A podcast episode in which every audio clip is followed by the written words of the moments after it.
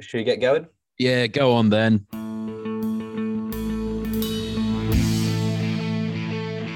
The Drop Back with Sam Lewis, Matt Burns Peak, Joe Costanzo, and Stan Wilson.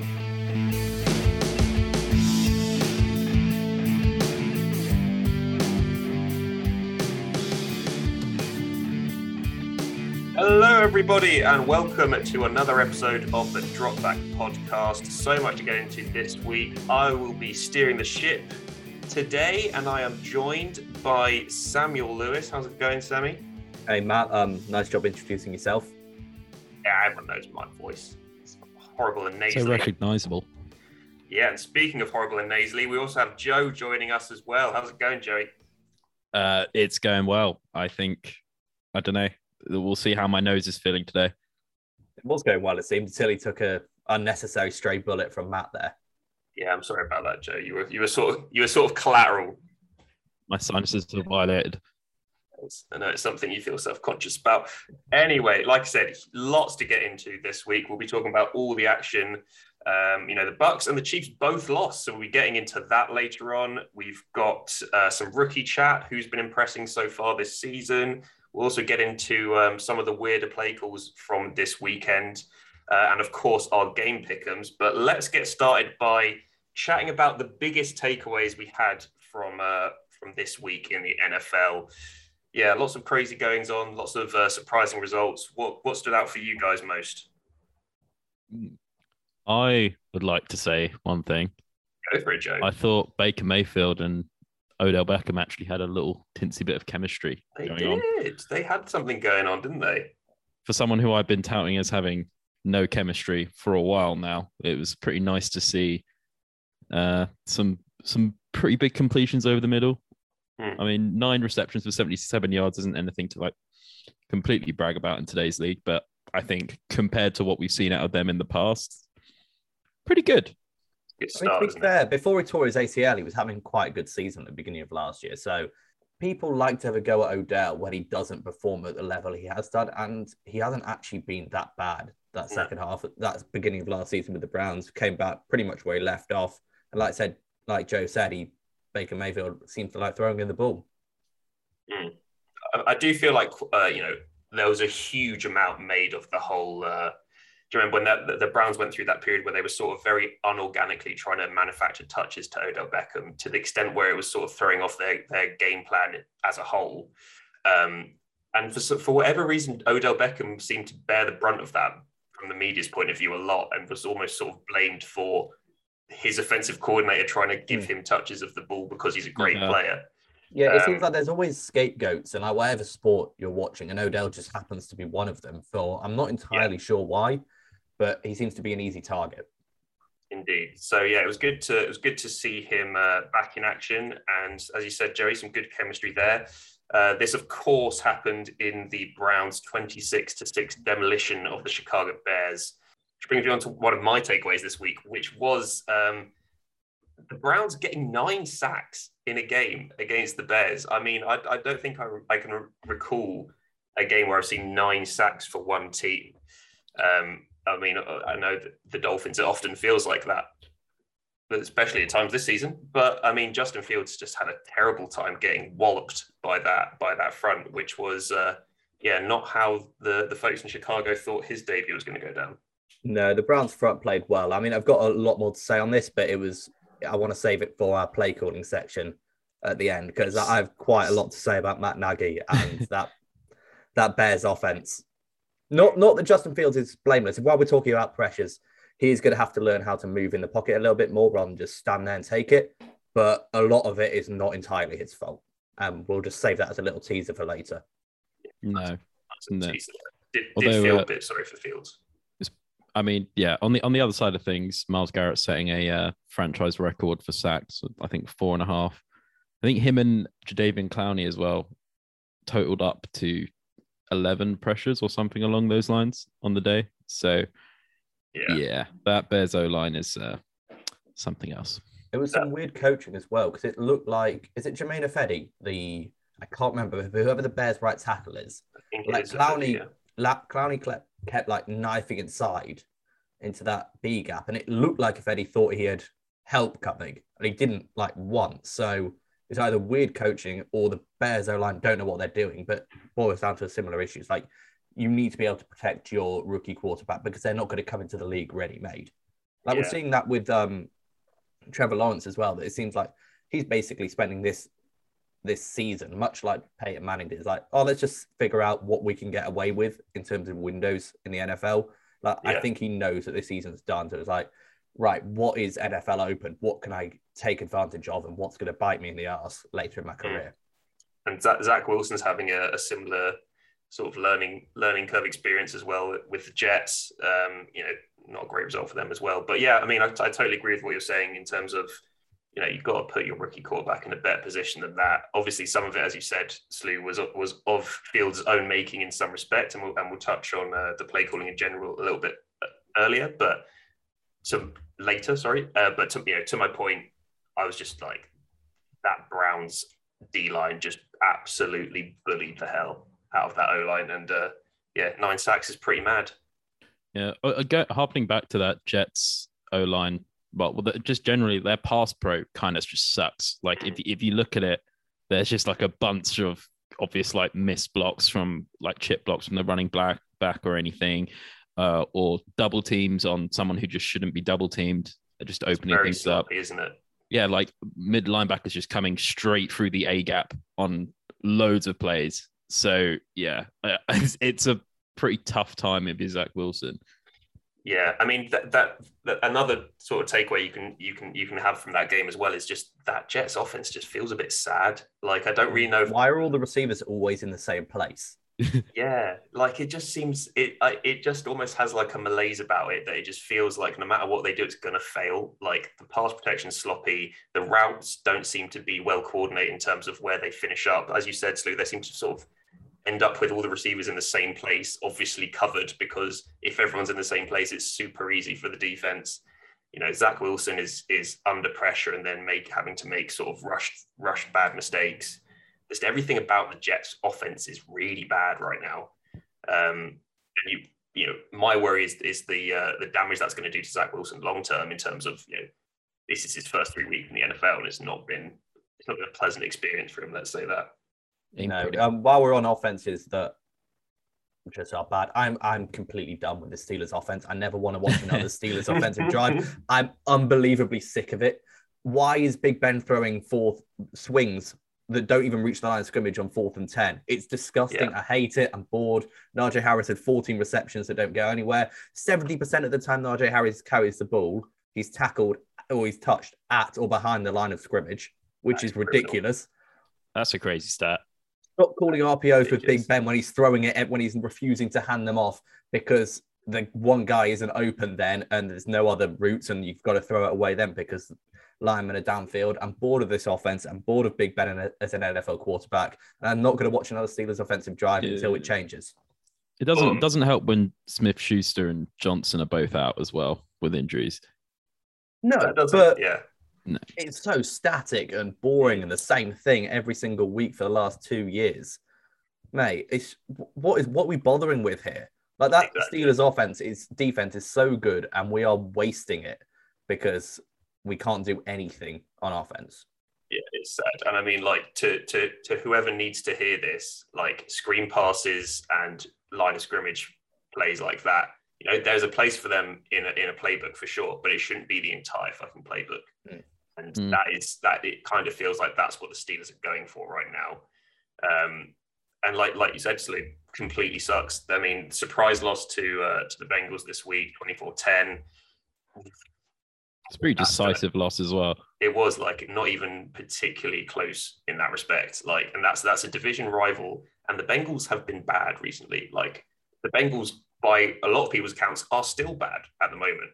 Um, so that one's really got a sting, and I think I think yeah, another week like that, and and there is going to be some serious question marks about you know Big Ben's ability to uh, to still be an NFL starting quarterback. I think the Bengals defense generally has actually looked quite good in Mm. in three weeks. To be fair, like not not just the Steelers game because obviously the way the Steelers were playing, they were gonna they were gonna look like world beaters. But yeah, I think their ability to actually pressure the quarterback and create turnovers has been pretty good. By uh, like when we were comparing the the rosters going heading into the season, we we didn't really have my, many standout players on the Bengals D, but yeah, that's true. Yeah. We, we did have quite a few uh, concerns at the sort of talent level of the, the Bengals defense before the season started, but I think they've definitely played above what we expected their talent level to be. I mean, they played the Vikings week one, who have finally seemed to sort it together against a terrible Seattle unit who's mm-hmm. awful. They just look confused on the back end. It's bizarre. Yeah. They don't know who's supposed to cover who. Kirk Cousins did a good game in week three, but week one, he did not. And then they played yeah. the Bears offense last week. So, I mean, let's temper our That's expectations a, point, a little yeah. bit. From, yeah. It's it's similar to the Denver Broncos. Like they've looked good, but they've also played teams that are combined 0 and 9. So I'm looking forward to the Denver Broncos actually playing someone good. I mean, maybe we could say the same about this Bengals defense. True. That's true. Burrows to Chase looks like it could be it could be starting to brew up there a little bit. Yeah. Nice little connection there they've got. And who knew after he couldn't catch an NFL football in preseason, apparently. Oh yeah, that that narrative surprisingly got way out of control, didn't it? Um, mm. Offensive's getting right though. Nice to see Josh. I mean, unless you're Matt, nice to see Josh Allen having a sort of get right game against Washington. Like yeah, he was making those throws that accurate late across the field like, that pe- only people like Josh Allen, Justin Herbert, Mahomes, Rodgers could be making with their arm talent. So it's nice yeah. to see him him being able to be accurate again because there was worries that he just wouldn't regain that sort of form. But I am a little bit worried about this Washington defense. Yeah, they're very basic on the back end. They only seem to like play cover three or cover four with the occasional blitz. And when Jonathan Allen is getting double teamed, they're actually struggling to get pressure with the defensive front. And so the staticness on the back end is fine if you can get like continuous pressure, but they're just mm. not managing it to it to do it. And I think the Cowboys are going to run away with the NFC East if Washington can't get right anytime soon. Yeah, I mean that was a, that was one of the. I mean, in, in a weekend of quite surprising score lines, that was one that reached out to me. I mean, that defense, who you know we've all talked up quite a lot, we was really impressed with last season. The way they're able to get pressure on the quarterback and then be disciplined on the back end and, and really play complementary football. I mean, I know the Bills have got a potentially really explosive pass attack, but I mean, 43 points? That's crazy. And I mean, Josh Allen's a great quarterback and everything, yada, yada, yada. But to have that level of talent on your defense and to give up 43 points, something's something's badly wrong in the way that they're calling it. Well, Chase Young looks like he's playing too slow, like he's thinking. He's just not unleashing stuff. And I think Jonathan Allen's the only one that can get continuous pressure like one on one. The rest of them, which is a very talented D line, can't seem to manage it. And it's bizarre. And I think the back end is showing like you need to be able to scheme as well as just saying, right, we've got five or six really good defensive players come at us because it's just, it doesn't work like that because everyone's got good players except the Jets. except the Jets. nice. Yeah, I mean, to be fair to the Bills as well, like they, they got their running game going a little bit more. We saw a bit more consistency from um, Zach Moss. Uh, he looked, he had, you know, what was it, 13 touches for 60 yards, not bad.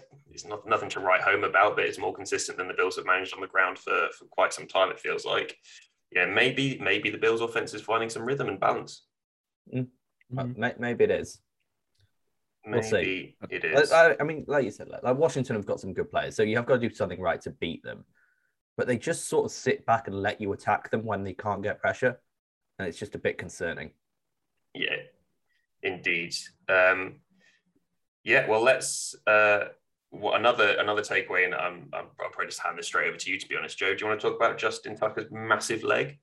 Yeah, that was pretty fucking surprising. Not gonna lie. I was yeah. watching I was watching that game on a train, uh, so I actually missed the live oh, reaction no. of it, which no. sucks. Yeah, it started to sort of cut out um, when I'm. Yeah, it was just after the Lions made their comeback, and I just sort of settled in to the realization that we just lost to the Lions. And uh, yeah, I was pleasantly surprised when you guys put in the WhatsApp group about Justin Tucker. I, I, think Lamar converted on a fourth and 19 as well, yeah, just before did. that. Which Big Lions play. fans getting annoyed about the potential delay of game, which might be a CBS issue rather than the actual stadium. Yeah, that's that's Yeah. a good point. maybe uh, don't maybe don't let you can your team can um let up a fourth and 19 because that's a bigger issue right now. Yeah. That Great ball from true. Lamar though. was a good ball. Was a good ball. But yeah, I think that's a fair point as well. A lot of people atting the NFL. A lot of, a lot of Lions fans angry at the NFL and the officiating when actually, like, you know, those clocks you see on your TV screen are not off. You know, they're not always synced up correctly with the game clock. So just bear that in mind before you start. I was I was most impressed that this didn't happen in Denver as well. It happened in an indoor stadium. So There wasn't, you know, there wasn't That's uh true. You don't have the uh, buoyant air of Mile High to to aid the kick on its way. I, it was great though. On like when you're watching on TV, there was I could not tell which way that ball was going to bounce because it must have just cannoned straight up in the Off air. The crossbar. yeah, And the that doink really, looked re- really could have gone either way. it looked good when he made contact. It looked like right, this is going to make it. And then he hit the crossbar. I was like, I can't believe it's missed it. And then it's in again. It's like, oh, And what what a week of kicking when you when that isn't even the best clear well clear cut the best kicking moment of the weekend. Yeah, well, that that brings us on to uh, Arizona Cards and the Jags. And you know, I mean, uh, yeah, we'll hope Trevor Lawrence has some moments this season, but this could well be the uh, highlight of the Jags' year. What happened in this game, where the um, Cardinals go for an outrageous, I think it was 68 yarder they tried just before the half. It was. Um, unsurprisingly, doesn't make it, doesn't make the whole distance. Uh, is picked up in the back of the end zone by Agnew, who promptly returns it 109 yards for a touchdown. Um, pandemonium ensues. I mean, that was that was pretty cool, to be honest. It was bonkers. And to take Mm. nothing away from Agnew and the cards, what kick return team, it seems that Kliff Kingsbury doesn't understand the difference between making a kick in an indoor stadium. That Matt Prater made a big kick last week and making it in the humid, thick air of Jacksonville, where it's a lot harder to hit a further field goal. So it's like, right, I think Prater did more harm than good making a big kick last week because it's like, Yeah. ah, yeah, It is go all do it again, fella. 68 yards. Blow the record out of the water by four yards in this stadium. plus your the the units, the players you have out to, you know, uh to They're blockers, aren't they? They're not. attempt to field goal aren't necessarily going to be the best at you know tracking down and tackling a returner. So Well, that's the thing. Like you, you have to basically load it up with O linemen and big bodies to make sure that you've got enough time to get the kick away, especially if when it's at that length. Um, Which means that yeah, if something does go squiff and you've got Agnew, who is one of the best returners in the in the NFL with with the ball in his hands, it's not a lot of guys who are going to be able to make a tackle there, as we uh, as as the Cardinals found out. But you know, ultimately, it didn't really matter for much. They still won 31-19. Kyler Murray still looked pretty good despite throwing an interception, ran in a touchdown. Cards keep Yeah. carding, to be honest. Yeah. Have you also noticed, like, you know, when everyone was running that Seattle scheme, the cover 3 Mhm. like everyone started attacking it in the same way with like the three by one sending an over, so that if you don't have Bobby Wagner there, that's an automatic completion. Yeah. Like there's Mhm. been at least two or three touchdowns now on the exact same play because there's so many teams running this quarter scheme. You run like a deep hook on one side and a post over the other. It's like, do you remember the Tyler Lockett touchdown week one and the Cooper Kupp when he was wide open? Yeah. Both on that same scheme. It's the And same thing, isn't it? Yeah. yeah, and now, uh, but we also now got saw an amazing defensive play off a similar scheme where instead of a hook, they run like a deep dig. So Jaire Alexander saw that he wasn't responsible for that. Knew a post was coming off the other side and just sprinted around, make that pick. And we saw the same, literally the same pick as Kyler Murray threw last week, where Bashaud Be- Breeland saw it and rooted around. So it's interesting to see that well, as soon as like the defense is all running the same scheme, we're going to see similar ways of attacking them. And I didn't expect it to happen this quickly. Yeah, I mean, yeah, people are just super fast, and I mean, just just sticking on the Green Bay defense as well. That secondary, you know, we spoke about it a little bit last week. Hasn't looked particularly convincing so far this season. So they needed their big players to step up, and yeah, Jay Alexander making a, a highlight reel interception certainly helped the cause on the way to their you know pretty dramatic win in San Francisco. We, there were very much echoes of the um, the, the old Cowboys game where um, you know, Green Bay came back as well with the, the meme with uh, you know I think then it was a, a minute and 13 on the clock. This time it was 37 cl- seconds on the clock. Can't give Aaron Rodgers that much time apparently. He's unbelievable. And my, my mate that's a Packers fan actually celebrated when he found out that Kevin King wasn't able to play this game That's so horrible. which I Okay. get is horrible for Kevin King, but given his performance on the field, you can see why He struggled. Yeah, yeah. you don't want him there. And Stokes, is it Stokes, the rookie from Georgia? It is, yeah. isn't it? Stokes they Yeah. took in the first round. Just did I opted mean- not to go for a weapon. Yeah, I mean, before, other than getting absolutely murdered by Trent Williams, which sort of isn't That why I have him in there on, on a Trey Lance touchdown run. Had a pretty good game, Mm. but Trent Williams absolutely fucking launched him basically out of the back of the end zone. Did, yeah, they just picked him up and threw him into the crowd almost. He's so fast when he's like rolled it out like that. Unbelievable. He, a man that big should not be able to pick up that much speed. Crazy, crazy. That's what he does, mate. That's what he The other, does. the other thing I noticed this week, and we can sort of leave this hanging and see if it continues for the next few weeks. But why does the Dolphins' offense look better without Tua in it? Oh, shut your whore mouth.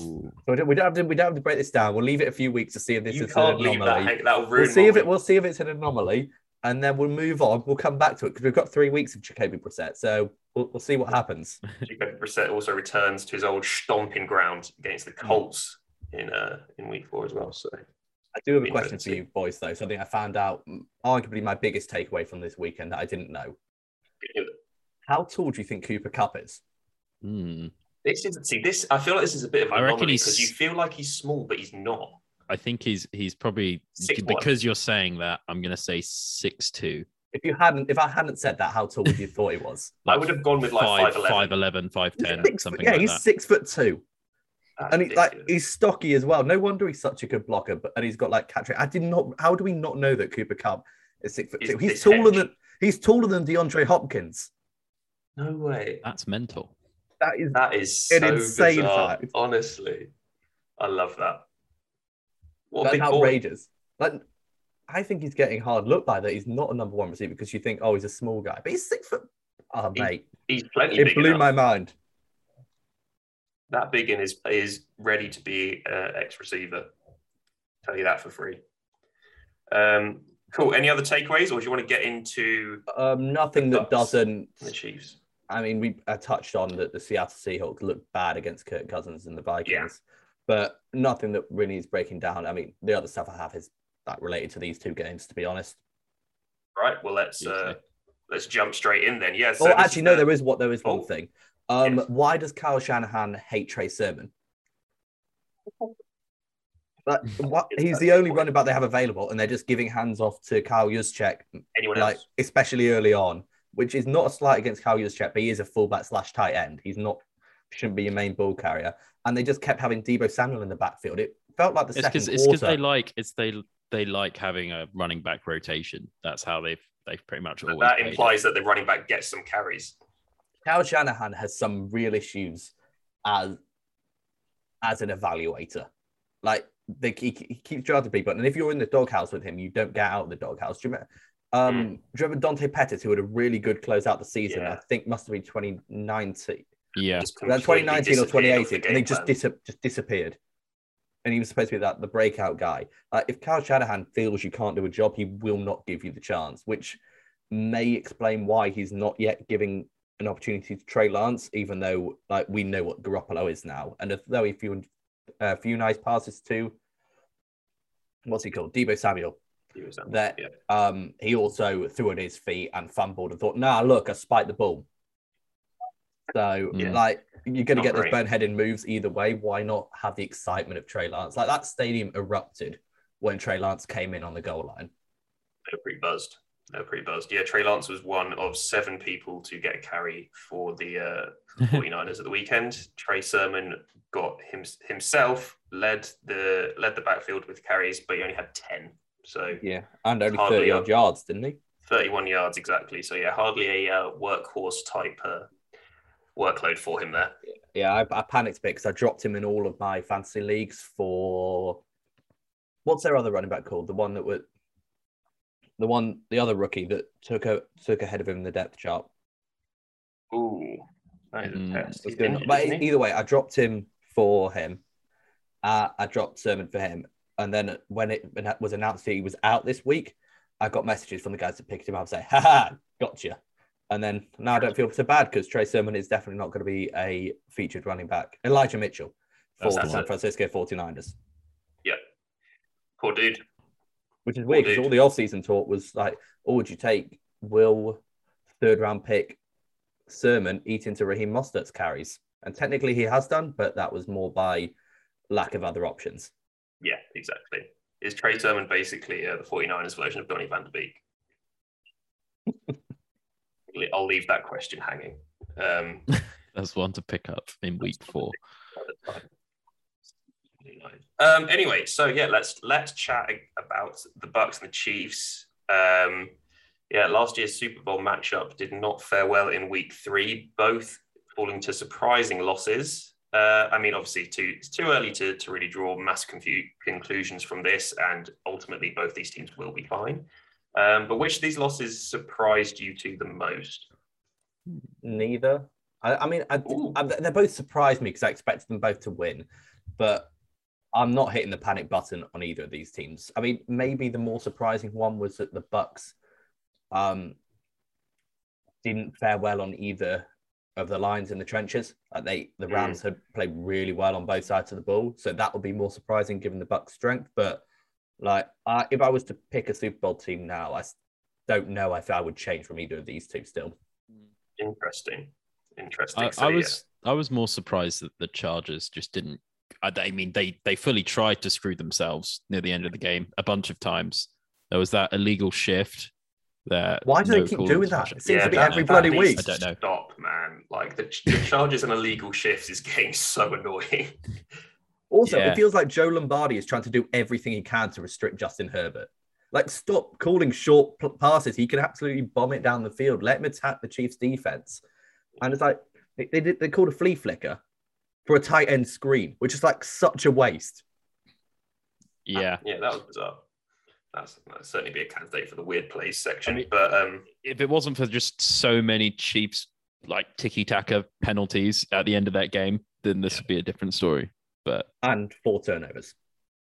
yeah, Like you're which- the Chief, Yeah, Char- Chiefs true. aren't going to turn the ball over four times, which is why I'm still like they're still the smart pick for the Super Bowl, but I don't think they're as fully infallible as we thought they would be now that they upgraded their O line.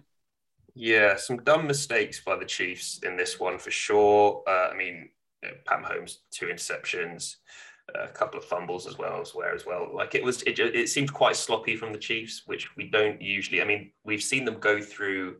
You know, they'll have a sloppy quarter, for example, and then they'll score 20 points in the, in the next quarter and they'll be fine. We haven't really seen them be sloppy for this length. Like for, they were basically sloppy for the whole game, to be honest, in terms of penalties, turnovers, that sort of stuff, which was a bit surprising. Um, and I mean, yeah, the Pat Mahomes interception when you know they got the ball back with a chance to go and level it, um, go and take the lead. Sorry, after after the Chargers had leveled it, and then Pat Mahomes ill-advised throw gives the momentum straight back to the Chargers, who ultimately capitalize and score the touchdown. Yeah, Could have just run down the clock, but didn't fancy it. No, it was also the fact that three of the turnovers like happened in scoring range, at least field Yeah. goal range. So that's nine points off the board, which well is this game here. And I know you can say like what ifs don't really matter, but the Chiefs aren't going to turn the ball over four times a game. Like you can't count on that.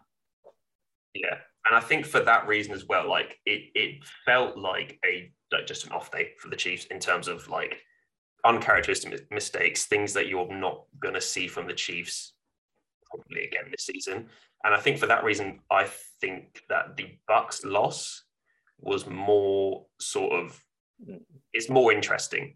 Can we stick on the Chiefs quickly before we move over to the Bucks? Yeah, yeah, of course. All right.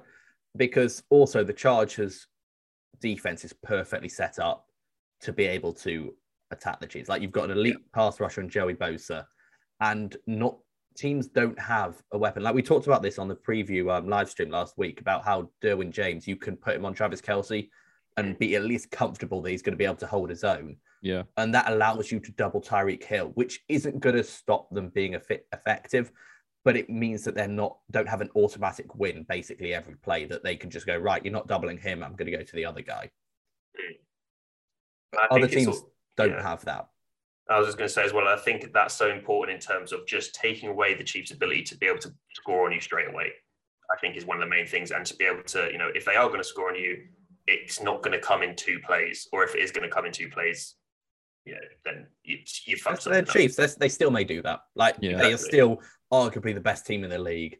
I think we maybe read that is one loss. I mean, I know it's Yeah. two losses, but it's two freak losses as well. It was a fumble, Yeah, Clyde Edwards Helaire, a couple of turnover, a few turnovers this week, and they still almost win, won both of those games. So I'm I'm not even close to pushing. I, the d- I don't know if I'd go, go go down and say, you know, turnovers are they are something to factor in. You can't just say that's a freak loss because you you've lost the game on turnovers two weeks in a row. Maybe. that's fair. That is fair, and that that is something they need to clear up fast because I mean, they are currently two games behind the bottom of the uh, bottom of the division as it stands. I mean, they're not going to finish there for sure, but Their defense is starting badly again. Like, I mean, I know they turned it around last year, but they are not going to be able to rely on defenses, on their defense to stop teams scoring if they're not balling out on offense. They, Yeah. in the, uh, the opponents to the Chiefs have had 13 red zone trips this season, and they've conceded touchdowns on 12 of those. Ah, good stats. is another great stat from Slew. Well, I mean, yeah, it's a good stat, but it's not good stat for the Chiefs defense. But No. the stats work.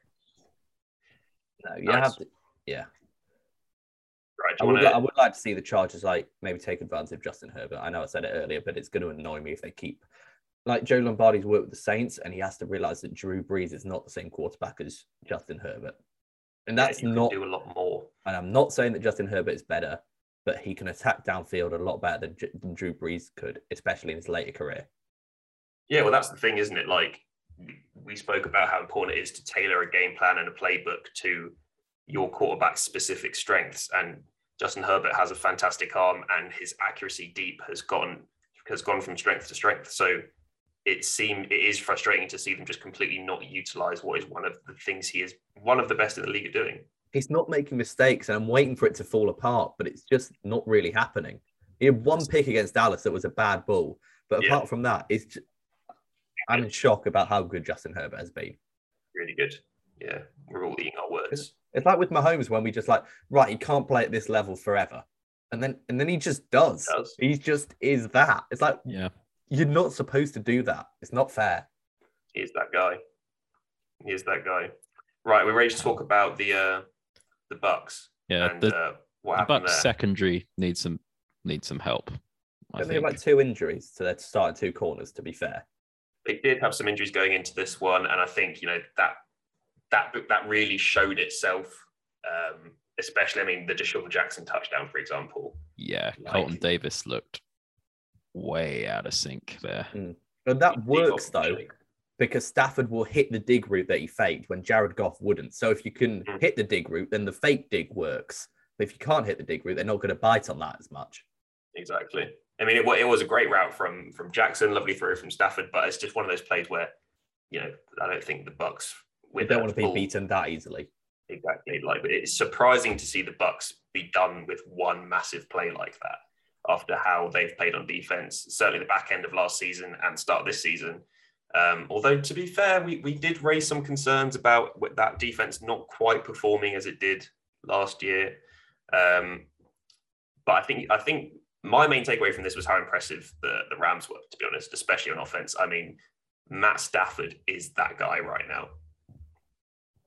Oh, absolutely. Yeah. And it just shows how excited um, Sean McVay is. They're doing stuff that they never even bothered trying with Jared Goff. I don't think I've seen a, a McVay team like line up in shotgun consistently and just run shotgun um drop back passes without the need for play action because Jared Goff, you had to help him out with that, and you don't with Stafford. Uh, McVay is absolutely buzzed. Like when they missed the field goal at the end of the second half, he's just hopping around, grinning like, um, do you remember that pi- picture of Roy Hodgson and Sammy Lee on the touchline when they're going in yes. oh, amazing. a little gremlins? But he, he's just well happy, and I think the fact that that QB wins have been proven to be not that accurate. But Jared Goff is 0 10 when playing for another coach for Sean McVay, so it just shows how much he elevated that offense with Goff, and now he has a truly top tier quarterback, and it's, it's exciting to see. They're pretty great right now. Yeah. I mean, yeah, Stafford on the day, four touchdowns, 343 yards. I mean, you can't you can't say much more about that. That's a fantastic day out. Uh, Yeah. I mean, to be fair to Brady as well, like I, I, I think thought he had played over decently. 400 yards. He did. on He had four, 432 yards and a touchdown, and also he did his his little on Brady one yard QB sneak that's undefensible, indefensible, I should say. Um, which it, it that used to really fuck me off when he played for New England as well. By the way, like when it was just like, oh, we, we've stopped them and it's fourth and two, and it's like, oh, but it It's matter. automatic, isn't it? he's just going to do his little head thing where it's an automatic first down. Um, They did Yeah. move away from the run game too early. Like the Rams didn't get up early, but it felt like Arians maybe thought the game was getting away from them. So it's like, right, we need to start slinging it out. And it's troublesome when Tom Brady's your leading rusher. Historically, that's not a great idea. Yeah, that's that's tough. That's tough. I mean, off off three carries, Brady ended with 14 yards on the ground, and uh, Solid Imagine day. what you could do in a Shanahan system, though. They, get him in. Never mind Trey Sermon, they Brady in the backfield. Um, yeah, a bit of a bit of a weird one for the uh, for the the Buccaneers with this the run game. Like like I said, just seem to completely go away from it. Yeah, when especially when it, they've been pretty great again, like basically five yards to carry. None of their backs are particularly good at like popping big runs. And I think the last big one I saw by the Tampa Bay was Ronald Jones, what like week fifteen last year, which was a hmm. long way back. I want to say So- Fournette had a had a big run in the playoffs. Maybe, It doesn't good. matter. but the fact is that if they get a top tier running back in this, like they pick one up in the draft last year, this is a ridiculous offense still. Yeah. I'm I'm not I'm not concerned about the Bucks. I think they're going to take their lessons. Like we saw last year, that everything that happened to them in the first half of the season, they basically fixed. Yeah, And I know they had some mad injury luck, which seems to be well coming around this year with their in their secondary, which is gonna which is hard for a Todd Bowles offense that likes to send so much pressure. But again, like Tom Brady will be fine. The Bucks receivers will be fine. The Bucks O line will be fine. I'm not I'm not con- bothered about either of these teams. I just think it shows that the Rams are for real. yeah, definitely. Yeah. Apparently, um, they may be in talks with Richard Sherman. Bruce Arians was hinting at in a press. Yes. I mean, I, I think that'd be a good shout. I mean, we saw we saw earlier today as well um, the Carolina Panthers trading for CJ Henderson from the from the Jags, which I thought was really interesting. I mean, I I, I like the idea of a good team getting better as well and, and being you know authoritative and, and on the front foot with with their personnel choices. And I think, yeah, I wouldn't be surprised if the Bucks try and add someone like Sherman or try and dip into the cornerback market, within the trade market as well. Um, especially with the injuries that, like you said, they did hamstring them quite significantly on, on Sunday, it has to be said. And I was impressed by the Rams defense as well, though, because we were we again on the live stream were saying that they've been playing with a lot more space in front of them and not really Mm. going like ra- rallying to the ball in the same way that they were last year. They seem to be picking it up, and that's to be expected when you get a new defensive coordinator that wants to install his own stuff, even if it's in a similar-ish scheme. Yeah. But no, again, the Rams were great, and you can't win every game. So the fact that they Yeah. lost to the team, arguably one of the hottest teams in the league right now, I don't think you should be is a reason to be saying, ah, the Bucks are dead, they're no longer a Super Bowl contender. Like both these teams are fine. Yeah, yeah, exactly. I mean, ultimately, both these teams will be will absolutely be fine. It was just it was surprising to see them both lose on the same week. Uh, you know, two big games against two teams that I, I think, like like you said, so the biggest takeaway from this is how good the Rams were, and you know, you can say the same thing about the Chargers as well. Chargers looked awesome too. So Biggest uh, takeaway is we're going to get Mahomes beat Herbert twice a year for the next 10 years. hell yeah. Yeah. lock that one in, Jumper. Very nice. Okay, cool. Let's move on then, and let's chat. Let's chat about some rookies. Uh, you know, three weeks in now, we've had a chance to, uh, you know, get to get to see some of the some of the rookies from this this year and uh, some of the talent coming through. Who who's caught your eyes, gents, so far? Uh, I quite like the look of Rondale Moore. Not gonna lie. Mm, Yeah, but not necessarily in terms of stats or anything, but just when I see him play on the field, they move him around into a lot of different positions. I mean, he almost scored from playing basically slotting in at running back at one point last week. And just whenever he gets the ball in his hand, he looks like really eager and explosive. So, generally speaking, what I like I've seen so far. He did have that one. I think he he muffed a punt because a ref basically threw a, a penalty flag and it hit And it the hit ball, it. which is mental. That's so unfair. How Uh, is that not like a retake? Like, the, surely the ref Yeah. can see that he hit the thing. And also, I mean, dude, well, it's not. It's not. I don't think a fucking chocolate, retake is- You don't need to launch Yeah. the flag like that. Unfortunately, they don't have retakes in in. Well, Yeah, I they guess- do. If like if they're punting or something and it hits the stadium, I'm pretty sure they retake it. There's no reason that shouldn't have been retaken. Yeah, that was. Yeah, that's a bit whack. But uh, to be However- honest, I wasn't watching a whole lot of that match. I don't know what the outcome of that fumble was. Did they recover it? I, I feel like he he might have lost it. To be fair, Turnovers review. Oh, right. I'm that's Fuming. Didn't even see the play, and he's fuming. based on Joe's word of it being. Yeah, a Joe's around. But yeah, I think I think Rondale Moore's looked really good. To be fair, Joe He had a bit of a quiet game uh, against the Jags. One rush, two receptions, but I think so far he looks like he's got that potential to be super explosive and yeah, and basically be everything that Andy Isabella and Christian Kirk weren't cards over the last few years. It lets Christian Kirk just be the deep threat a bit more, Yeah, rather than having to be something that he's rather be an, an underneath guy, which he hasn't. Like you said, he hasn't proven to be Mm. consistently. and and I mean to that point as well. Like I definitely think the other Cardinals receivers have benefited from Rondale Moore's presence on the field. Yeah. I mean, like Kirk had a, had a really big game against the Jags because he can actually, like you said, he can do what he's best at doing. He's not being shoehorned into that role. Um, so yeah, I think Rondale Ma- Moore's been really good. Um, does anybody want to start the Ja'Marr Chase chat, or should I? You can do that. go ahead. Nice. I mean, it's probably the easiest chat we'll ever do. But yeah, Ja'Marr Chase is very good at football, very good at catching the ball. Um, Yeah. in, in news that should shock absolutely no one. All of his Um, touchdowns are the same. It all really the touchdowns are the confuses me. same. Do but you can't corners stop it. forget to, ta- to forget how to cover him? Because it just seems like he runs not incredibly quickly, just past them. It just it looks it looks quite easy. Five Hmm. yards of separation every time. I just don't understand it. Like, whoa, what's going on, fellas? But yeah, I mean, Ja'Marr Chase has looked awesome. Another two touchdowns this week, 65 yards. Like all the all the fears of the the preseason chat about, you know, he's look he's looking a bit dropsy, doesn't like catching an NFL ball. Just looks, yeah, pretty good. Ja'Marr Chase looks as advertised and what we thought he'd be coming into coming into the league. Yeah, Yeah. I think that that preseason chatter was just a bunch of shit. To be honest. Just a bunch of hella shit. Yeah. Exactly. So yeah, I mean, yeah, Ja'Marr Chase has looked really impressive for me. Anybody else that you guys have particularly like the look of? Uh, a couple of cornerbacks. Asante Samuel Jr. Ooh. has been Oh, awesome yeah. with the Chargers, Yeah. And so has Patrick Surtain, the Denver Broncos. Mm, that's Again, true. We say what we want about the Broncos. They haven't played anyone yet. They're all 0 and 9. But I mean, at the same time, these are rookies and they're showing like they're playing really well. They're So playing grown man football. growing, growing man football. Asante Samuel played a lot of man coverage this week against well top tier offense. Like they've been running a lot of Yeah. zone before that. Showed he can run either. He's he's looking like a really special player.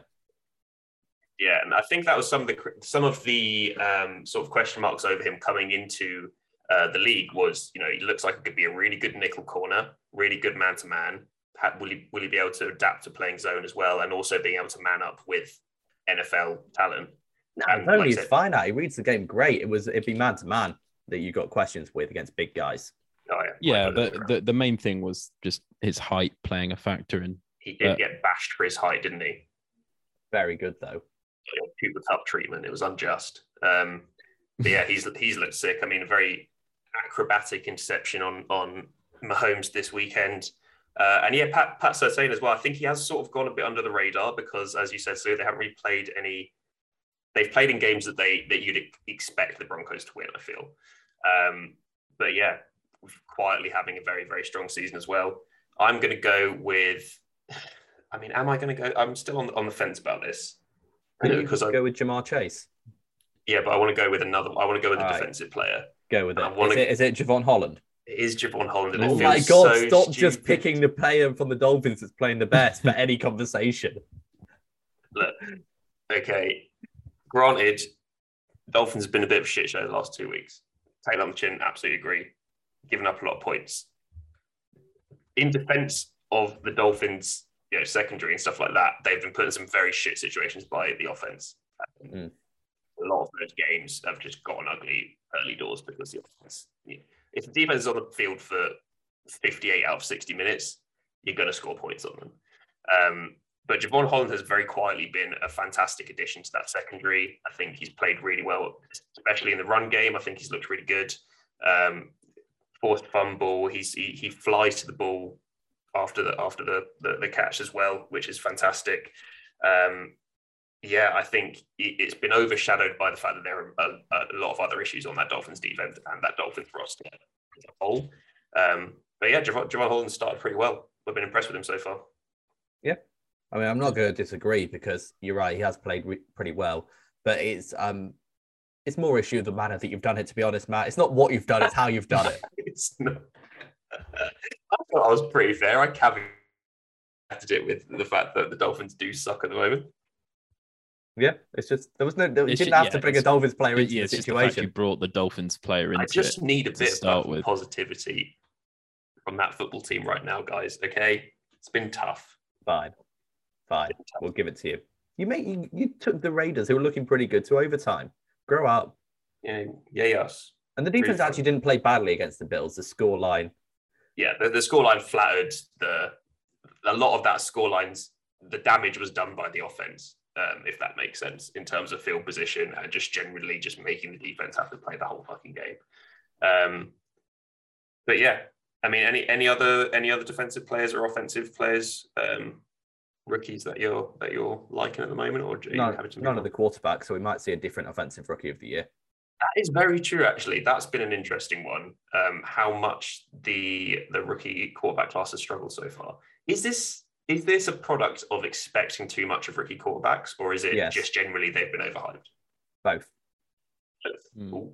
I don't know if they've been overhyped long term, but it's expecting too much of rookie quarterbacks when the team around them isn't built to help them. Like, yeah. not everyone is a Justin Herbert who could just come in and completely change the team. And even then, Justin Herbert had a lot of weapons around him last year that helped him integrate. So I don't know. It's too much to ask for the like. Look at the Jets. Look at the Jags. Like they, it's not like they've got elite talent around them. They're not expected to win. The Jets can't even block anyone. Yeah, that is an issue. That is a a, a big old issue. To be fair. And then um, Mac Jones, like none of his receivers want to get open consistently, even against man coverage. It, no. it, it's pretty disheartening.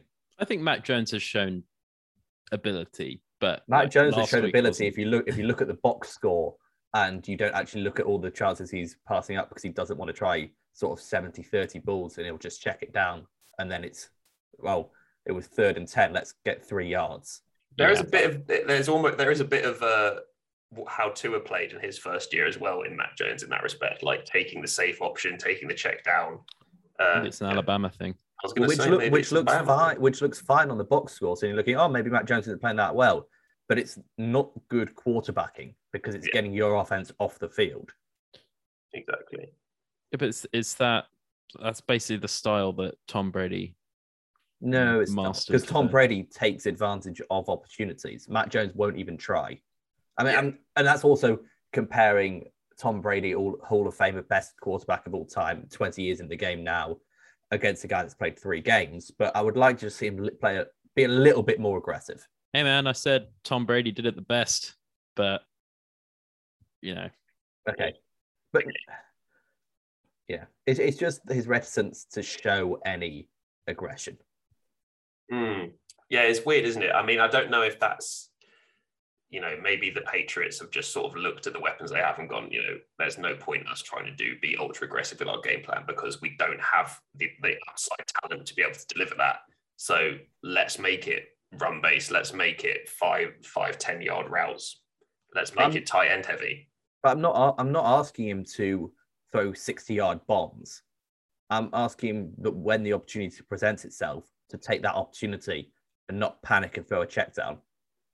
Yeah, I don't feel that's too much to ask for a first round quarterback. That's fair. And then I, think how... I guess I was going to say, I guess you just asked Zach Wilson to stop throwing each other team, right? I mean, Zach Wilson, no one else is getting open at all. So that's a whole different kettle of fish. Yeah, plus, your receivers are running routes in the exact same area of the field. The, well, the, so the receivers basically holding hands the whole time. Yeah, yeah. I mean, like, all joking aside, I, I, feel I do feel sorry for Zach for Zach Wilson. I know I, I was bantering uh, Stan a little bit uh, last week about about Zach Wilson because I know he was so high on him, but genuinely, like, it's not the kid's fault. Like that that offense just sucks in, Yeah, at every level. Yeah, I wasn't as high as Stan was, like going into the draft, but I mean, if you don't give them a chance to succeed, they're not going to succeed. Mm. And, And, you're never going to know what you have back as well. Mm. Um, and I mean, sticking with the Jets as well, like now you see, we, we spoke about a little bit last week, so like Sam Darnold looking good with the Panthers. And it's like, oh, okay, maybe it was just, you know, he was in a shit situation with the Jets. And like maybe, maybe we don't know how good Sam Darnold is because we've only seen him in losing situations. Um, Don't tell So, I me you like Sam Darnold now, Matt. I don't like Sam Darnold. I still think You he's should a have heard him on the live stream last week. He's getting there. He's, Not he's getting there. slowly turning. Shut your mouth. I will Uh, say, just hopping back on something we kind of briefly mentioned before, but I do want to see Trey Lance get a bit more involved in the Mm. 49ers. Like, yeah, that was that was surprising that he didn't this week. Um, I was expecting to see a bit more sort of Trey Lance packages. I know he got the touchdown, but I'd like to see a little bit more. it just makes it it just makes uh things a lot more dynamic for the 49ers offense, uh, where I think they're kind of lackluster at the moment. And we haven't Indeed. seen one of these Shanahan schemes yet with a true like elite athlete at quarterback. Think of all the fun things you can do on rollouts with that when you don't even need a check down option because he'll get those 10 yards on the ground. Yeah. Very true. Very true. Oh well, cool. Well, let's leave let's leave that there. Then we'll check in with uh, where where the rookies are at, the rookie quarterbacks in particular, after a few more weeks of. Uh, I mean, for some of them getting playing beaten up, but um, but yeah, best of luck with that. Um, let's move on to our play call section and talking about some of the weirdest play calls of the weekend. Um, Slew, I know you had you had one that you wanted to go through. You Oh, yeah. sort of- Well, I mean, while we're on the topic of rookie quarterbacks, basically everything Matt Nagy did. there you week. go. I it it was um quite frankly fucking disgusting what he his play his play calling this weekend. I don't understand why you're not getting Justin Fields on rollouts, calling screens, or like chip blocking Myles Garrett. Yeah. You just want him to get hit continuously. It was like everything he did was like, you know what?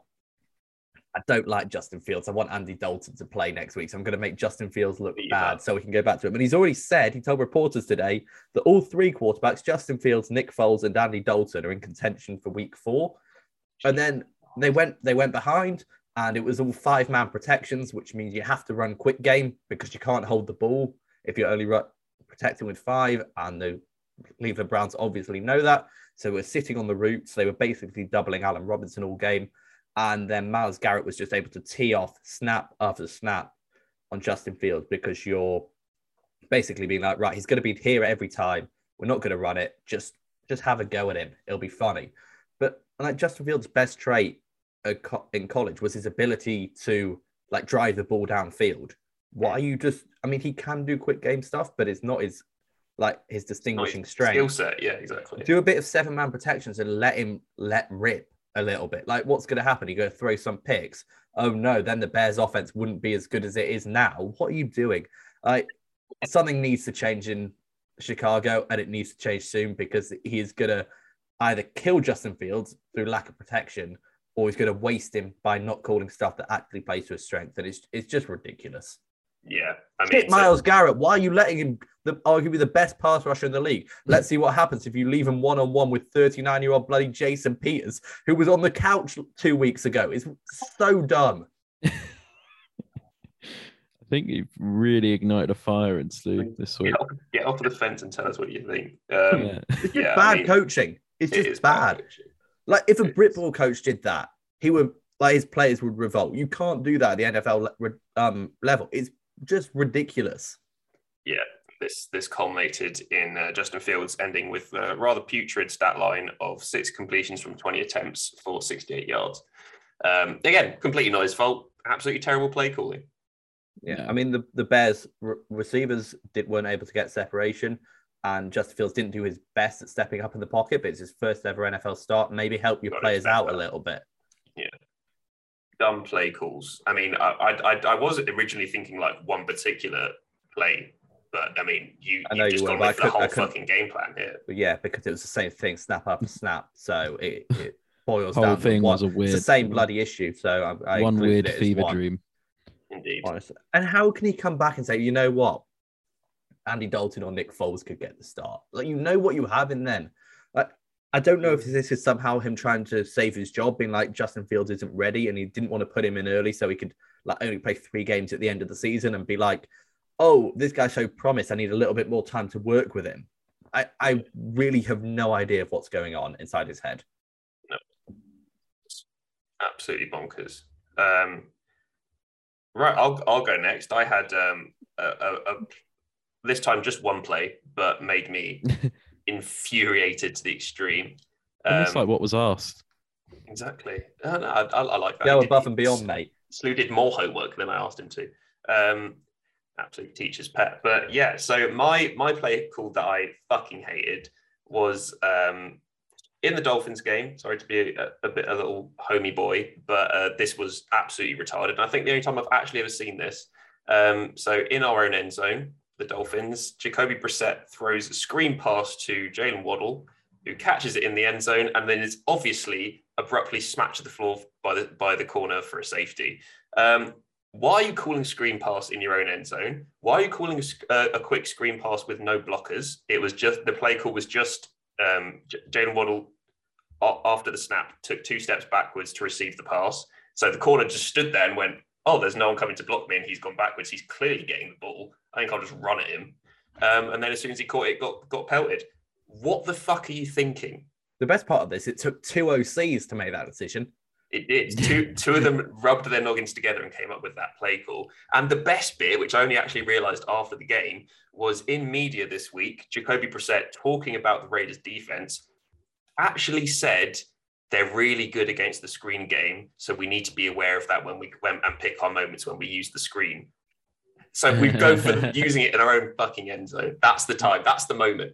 Maybe people don't expect you to use a screen in your end zone so that they maybe yeah. they thought maybe he was saying it as a as a red herring. Mm. To, Although defenses are going to be yeah, defense are going to be more aggressive in the end zone and like press people and and jab exactly. them up because you want the pass rush to get there and you don't want to give him a free release because it's going to be quick game most likely. Yeah, yeah.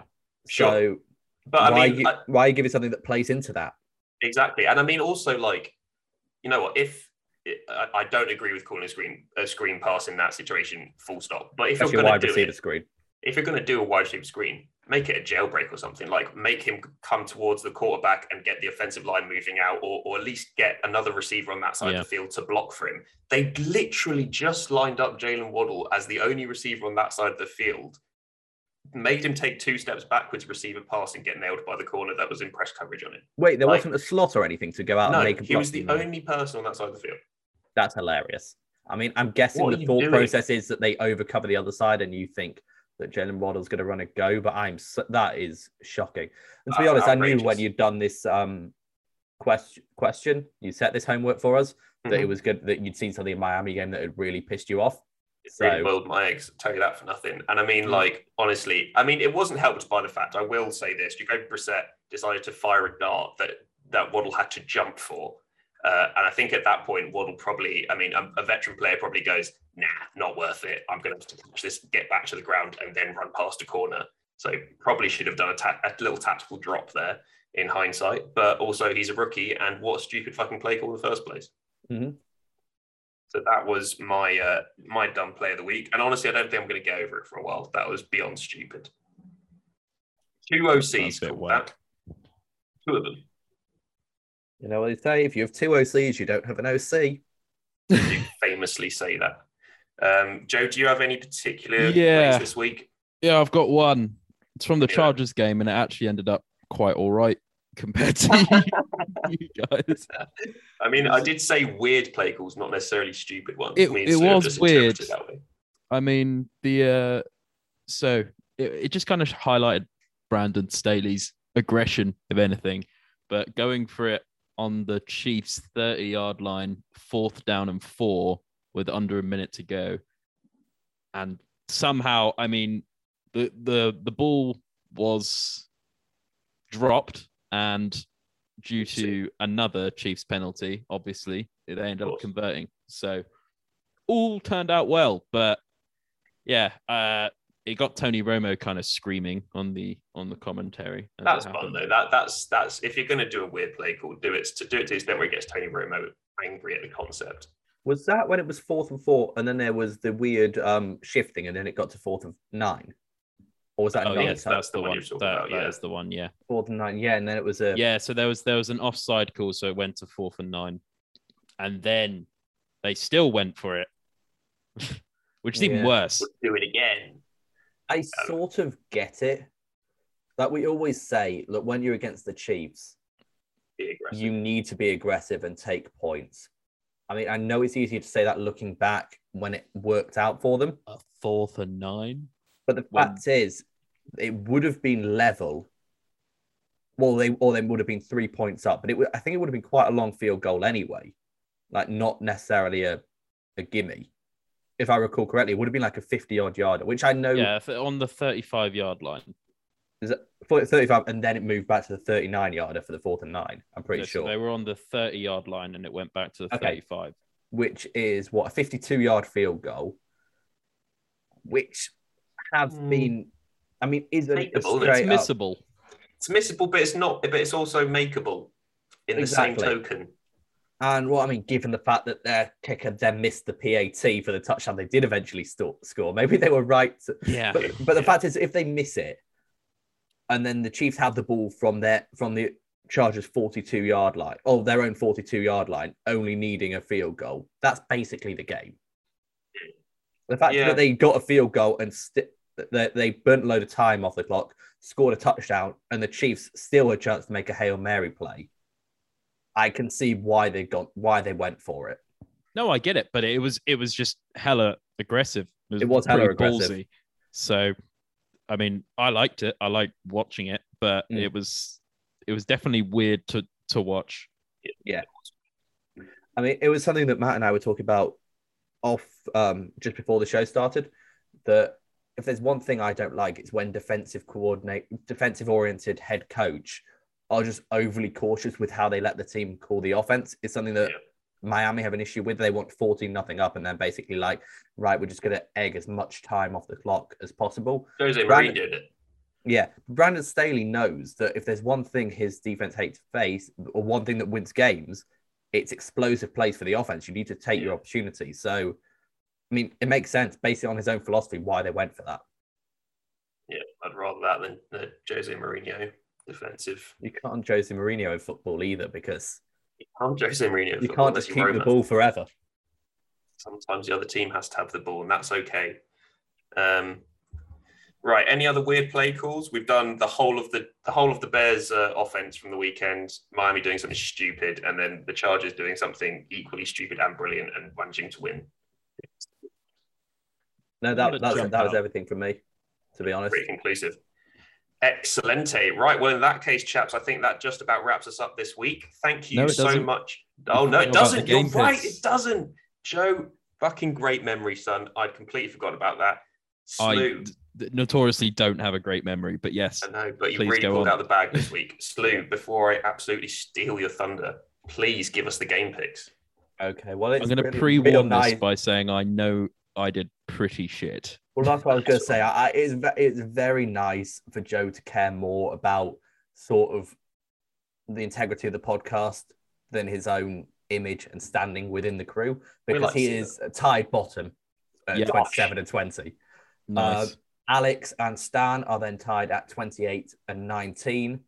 I'm at 29 and 18, and Matt at the top 30 and 17. So it's all very tight still. Unfortunately, we have all gone with Dallas tonight, so there's going to be no changing in the standings until Boring. Thursday night football at the very Whatsoever. And he holds it. What we have, we hold. We don't fucking let this slip. And all the other cliches. I think I picked a few wacky ones. I think I picked Washington to beat Buffalo.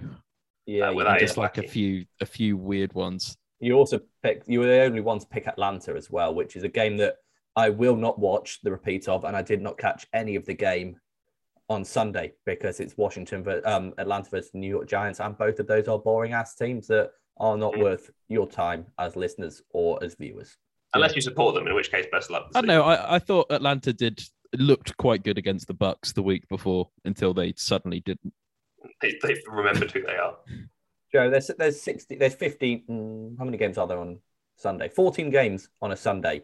Why would you do it to yourself to watch any of that game?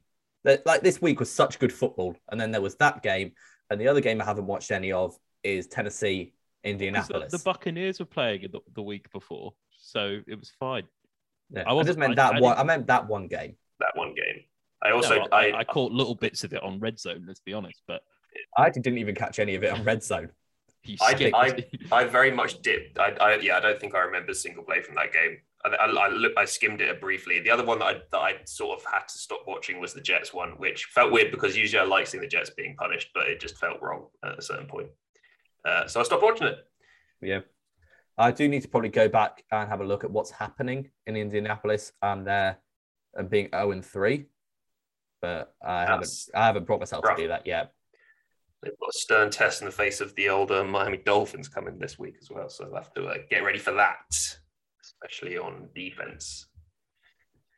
Okay. Good offense. Um, right. Well, yeah, let's actually wrap it up there then, chaps. Um, thank you very much for listening to us this week. If you did like some of our content and want to check out what else we do, uh, please head over to our website, thedropback.com or .co.uk. Check out our socials at the Dropback on Instagram, Facebook, and Twitter. We have a live stream coming up with the guys from Britballing on Thursday, so more details of that will come out on our socials in due time make sure you stick around for that one. Uh, and also keep an up, keep an eye on the website for up to date articles coming out soon as well. I think Slew, you said you've got one in the pipeline. Yep, one about the Elite 11 in Europe that happens this summer. So that'll be definitely one to check out for because it might have an advertising for a secondary event. Who knows, at some point in the future. Ooh, fabulous. Well, make sure you check that out then, listener. Thank you so much for joining us. I've been Matt, I've been Sam. I've been Joe. and we will see you next week. Take care. The Drop Back with Sam Lewis, Matt Burns Peak, Joe Costanzo, and Stan Wilson.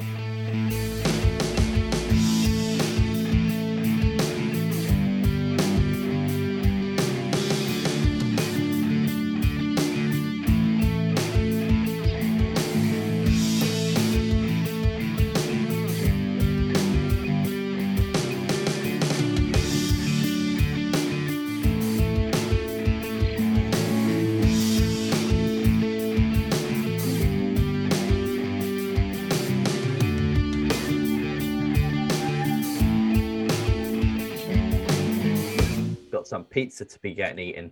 Oh, I'm to have pizza as well. Sook.